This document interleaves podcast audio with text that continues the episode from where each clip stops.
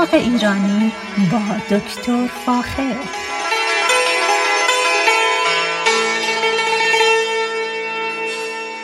سلام من دکتر فاخر البودویرج تهیه کننده و مجری برنامه باغ ایرانی در رادیو بامداد هستم و صدای من را از رادیو بامداد در شهر ساکرامنتو میشنوید. خوشحالم که دوباره امروز با شما هستم.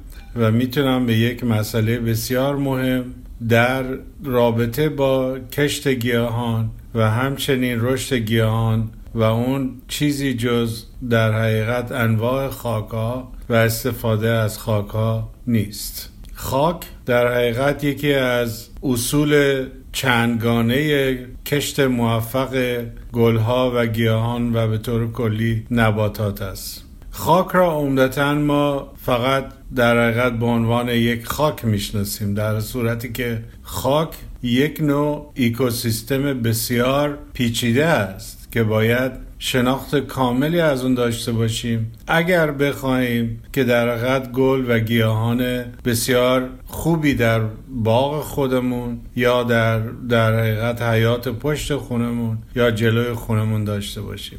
چیزی که باید مد نظر بگیرید اینه که خاک یک در حقیقت توده زنده است. یعنی در خاک آب مولکول به مولکول تکون می‌خوره. در توده خاک ما میکروب هایی داریم که این میکروب ها قادر هستند که مواد طبیعی رو تجزیه و تحلیل بکنن. خاک محتوی مقدار زیادی مینرال ها یا در حقیقت ترکیبات شیمیایی مهمی هستند که مورد استفاده ریشه گیاهان قرار می‌گیره. خاک شامل کیلات ها یا در حقیقت موادی هستند که شامل مواد کانی و همچنین مواد طبیعی با هم هستند و اینها در حقیقت کیلات ها اساس و بنیان حاصلخیزی خاک رو برای ما به وجود میارن. خاک یک توده زنده هست به این خاطر که هم آب هم اکسیژن هم مواد کانی هم میکروب ها هم ارگانیک متریال ها و همین هم مواد بسیار نادر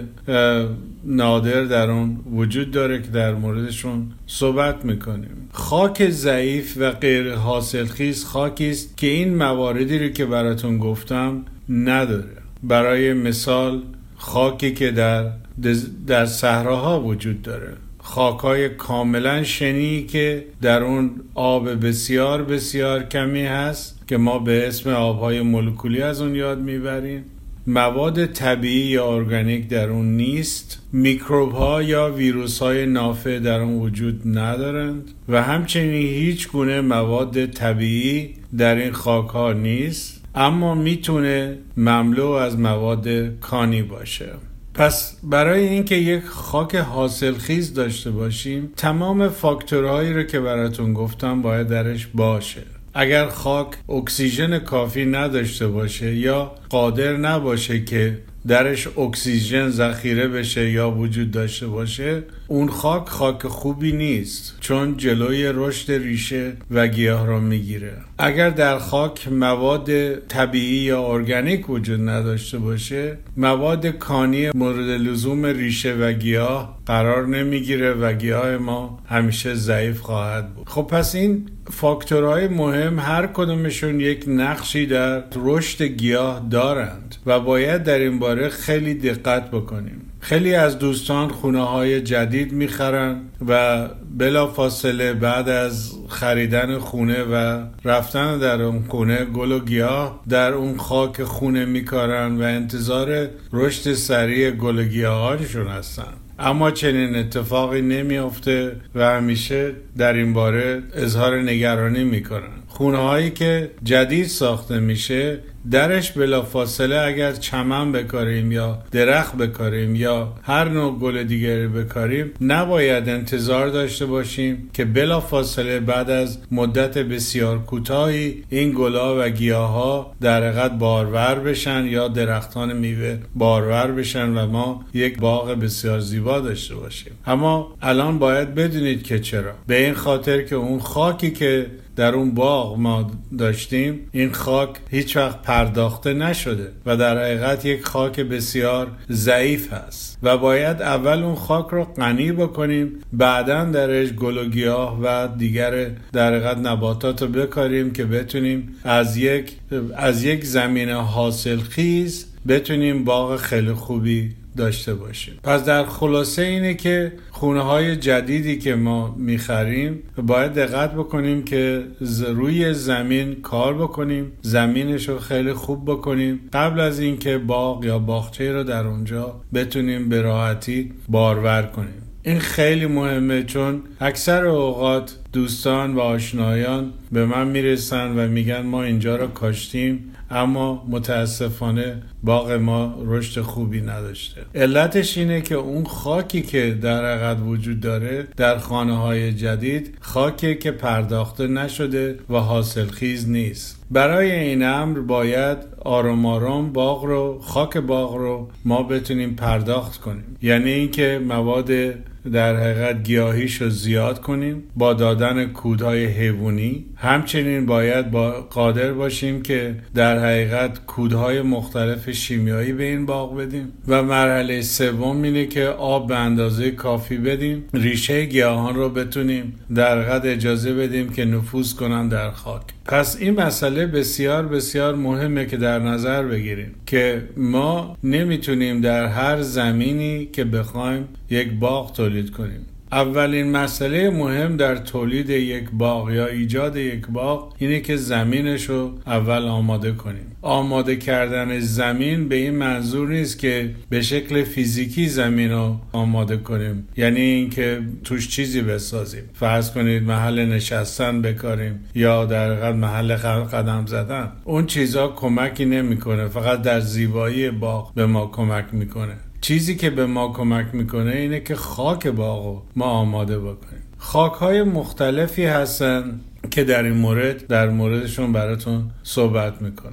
اولین نوع خاک که ما همیشه بهش به عنوان خاک پوک در حقیقت اسم می‌بریم و اسم می‌بریم ازش خاکی هست که در حقیقت بیشتر خاک شنی هست. خاکای شنی آب رو نمی‌تونن به خوبی نگه دارن چون خلل و پرج زیادی دارن و آب نفوذ می‌کنه و از منطقه ریشه خارج میشه و به لایه های پایینی زمین که بیشتر رسی هستن می‌رسه. خاکای پوک عمدتا خاکای در حقیقت صحرایی هستن. خاکهایی که هستن که از طریق در حقیقت رودخونه ها به وجود اومدن و, و مقدار شنشون بسیار بالاست. این خاک ها را باید با مواد شیم با مواد طبیعی در طی چند سال غنی بکنیم. البته میشه توشون کاشت ولی کاشتن همان و دقت بسیار در نگهداری سلامت گیاه هم همینطور زیاده. و اینه که باید سعی بکنیم فقط کاشتن مهم نیست بلکه نگهداری نباتات در این خاک هم بسیار مهمه و هر ساله مواد در طبیعی این خاک ها رو در زیاد بکنیم. اما چطوری می‌تونیم زیاد کنیم؟ با دادن کودهای حیوانی. یا هموس یا خورده گیاهان که در اثر زمان می‌تونن در اثر اثرات و محیطی از بین برن و در حقیقت مواد کانی رو برای ریشه گیاه تولید بکنن و همچنین بافت گیاه رو غنی بکنن یعنی بهتر بکنن. از خاکهای دیگری که ما باش صحبت می‌کنیم خاکهای سنگین هست. خاکهای سنگین خاکهایی هستند که بیشتر حالت رسی دارن. زمین های بسیار کوبیده شده ای هستند که خاک که در حقیقت ریشه در این خاک ها به خوبی نفوذ نمی‌کنه. این خاک ها هم نیاز به کمک دارن یعنی نیاز به بهبود دارن این خاک ها را بازم میشه با دادن کودای حیوانی با دادن کامپوست یا خاک کامپوست یا در حقیقت با موادی که بتونه این خاک ها رو بافت این خاک ها رو پرورش بده و پرداخت بکنه استفاده بکنیم.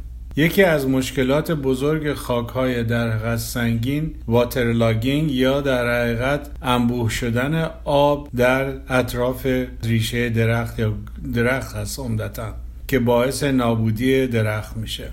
در این زمینه باید دقت خیلی زیادی بکنیم که در حقیقت درخت را حداقل حدود 7 سانتی متر تا 10 سانتی متر بالای سطح زمین بکاریم. یعنی هرچه ریشه درخت رو عمیقتر بکاریم خطر اینه که در حقیقت انبوه آب به وجود بیاد زیاده که باعث از بین رفتن ریشه و نهایتا از بین رفتن در حقیقت گیاه خواهد بود. و این یکی از مشکلات مهم خاکهای سنگینه که باز باید این خاک پرداخته بشه پرورش داشته بشه داشته باشه و بافتش غنی بشه بعدا درش گیاه رو بکاریم. اما خاکهای لوم یا خاکهایی که هم بین خاکهای شنی و خاکهای سنگین هست. این خاک که به خاک لوم معروف است درصدهای مختلفی از مواد شنی و مواد رسی درشون هست و بهترین نوع خاک هستن. خاکای لومی در حقیقت خاکایی هستند که مواد کانی درشون زیاده و در اثر کار شدن روی این خاکا بسیار بسیار ریشه به راحتی درش رشد می‌کنه چون نه سنگینن نه شنی آب به خوبی درشون نفوذ می‌کنه و به راحتی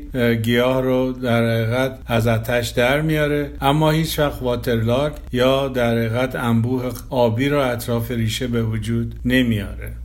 سوال میشه که چقدر طول می‌کشه که ما از یک خاک روسی به یک خاک لومی برسیم. خود من تجربه در باغ خونه خودم دارم که بین سه تا پنج سال طول می‌کشه که یک خاک در حقیقت که مقدار زیادی مواد روسی است و طی میلیون ها سال در اونجا گیاهی که رشد عمیق داشته باشه نداشته طول می‌کشه. یعنی اینکه هر سال پاییز باید کود حیوانی رو به این خاک داد و خاک رو با این کود حیوانی شخم زد تا این کود حیوانی نه تنها بافت زمین رو غنی بکنه بلکه باعث بشه که مواد کانی در اختیار ریشه قرار بگیره و آب نفوذی آن اینقدر باشه که در حقیقت به راحتی آب روی سطح زمین نمونه. نفوذ کنه در اطراف ریشه و در کنار ریشه برای یک مدت مثلا دو تا سه روزه بمونه بعد به اعماق مهاجرت بکنه.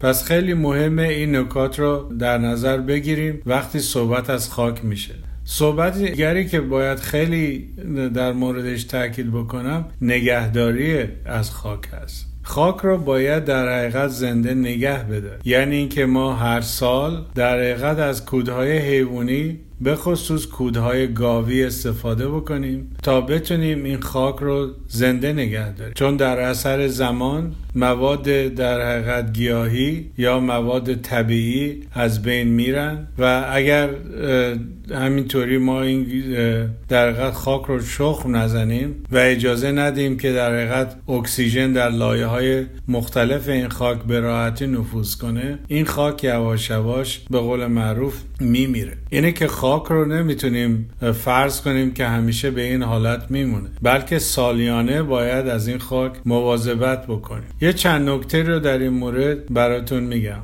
اولین نکته که خیلی مهمه اینه که خاک در اثر زمان آروم آروم در حقیقت تهنشین میشه یا در وارد یک مرحله میشه که تراکم خاکی خیلی خیلی زیاد میشه. این یک امر طبیعیه که وجود داره و اتفاق میفته. شما خاکی رو که تازه شخم کردید می‌بینید به حدود یک تا دو سانتی متر از اون سطح قبلی میاد بالا. به خاطری که متخلخلش کردید. به خاطری که اجازه دادید حبابای هوا نفوذ کنه. به خاطر اینکه تمام ملکولای خاک رو از هم جدا کردید. اینه که خاک شخم زده همیشه بالاست. ولی در زمان این خاک میره پایین. برای همین خیلی مهمه که روی خاکی که شخم زده هستن هست هست ما راه نریم. و اگر راه بریم سعی بکنیم با کفشهایی داشته باشیم که ارزشون و طولشون یه مقداری بزرگ باشه و به این طریقه در حقیقت مقدار نیرویی که روی یک واحد سطح وارد میشه کم بشه. و اون خاک به این به شدت در حقیقت تراکم پیدا نکنه پس دقت بکنید نگهداری از خاک نه تنها سالیانه هست بلکه همیشه باید دقت بکنیم یک سری نکات دیگری رو در این رابطه در نظر بگیریم پس دادن کود در پاییز به خصوص خیلی مهمه. دادن کودهای شیمیایی به خاکها به خصوص خاکهای که جدید هستن بسیار مهمه که در حقیقت رشد گیاه رو تأمین بکنه. این کار رو می‌تونیم چهار بار در سال انجام بدیم. یعنی در حقیقت هر سه ماه یک بار مقداری کمی مواد شیمیایی رو باز خاک قاطی بکنیم شخم بزنیم تا گیاه مواد کانی که زمین از ابتدا نداشته رو به خود به دست بیاره و بتونه رشد خوبی داشته باشه. پس دادن کود سالیانه بسیار بسیار مهمه. شخم زدن خاک بسیار بسیار مهمه. یک شخم حتما در پاییز برای مخلوط کردن کود حیوانی با خاک اساسی هست و در بقیه سالها باید مواظب باشیم که هر وقت فرصتی شد در با بیلچه یا بیل کوچکی خاک رو اطراف ریشه ما شخم بزنیم. اگر در پاییز در زمین رو با کود حیوانی شخم نزنیم لایه بالایی خاک شبیه در حقیقت آینه میشه و هیچ اجرایی و هیچ در حقیقت فضایی برای نفوذ آب در اون وجود نداره و آب روی زمین میمونه. این چی این اتفاق که بیفته نشون, نشون میده که در حقیقت زمین یواش یواش از حاصلخیزی خواهد افتاد. پس دقت بکنیم حتی بعد از بارندگی ها نزدیک پاییز از پاییز که گذشتیم نزدیک بهار شدیم که یک شخم خیلی سطحی کاملا لازمه.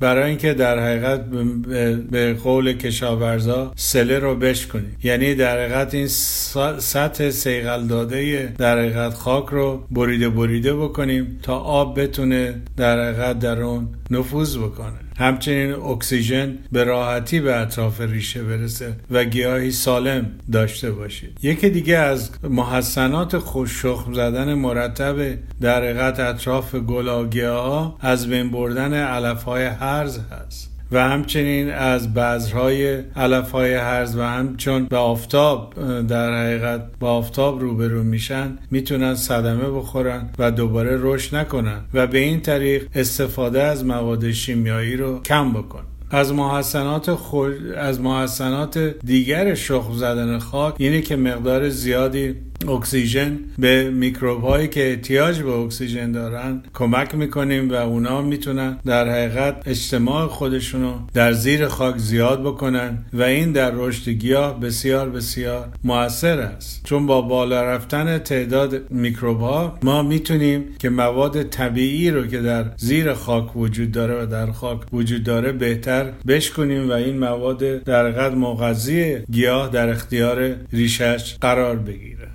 از دیگر نکات مهمی که باید خیلی در نظر بگیریم مقدار آبدهی است. در زمین هایی که در حقیقت شنی هستند و به زمین های متخلخل یا در حقیقت معروف هستند برای رشد بهتر گیاه ما مجبوریم که آب بیشتری بدیم. برای زمین هایی که روسی هستند و چون خطر در حقیقت جمع شدن انبوه آب در اطراف ریشه یا همون water logging معروفه ما مجبوریم که به آب کمتری بدیم نتیجتا درخت ما یا نباتات ما تحت استرس قرار می‌گیره. این خلاصه بود از صحبت هایی که می‌خواستم در مورد خاک براتون بگم. اگر سوالی در این مورد دارید حتما از طریق رادیو بامداد با من تماس بگیرید. با, کمال با کمال میل راهنمایی لازم رو به شما خواهم کرد. با ایمان به خود و امید به آینده بهتر برای همه ما تا برنامه آینده شما را به خدای ایران می سپارم روز خوش.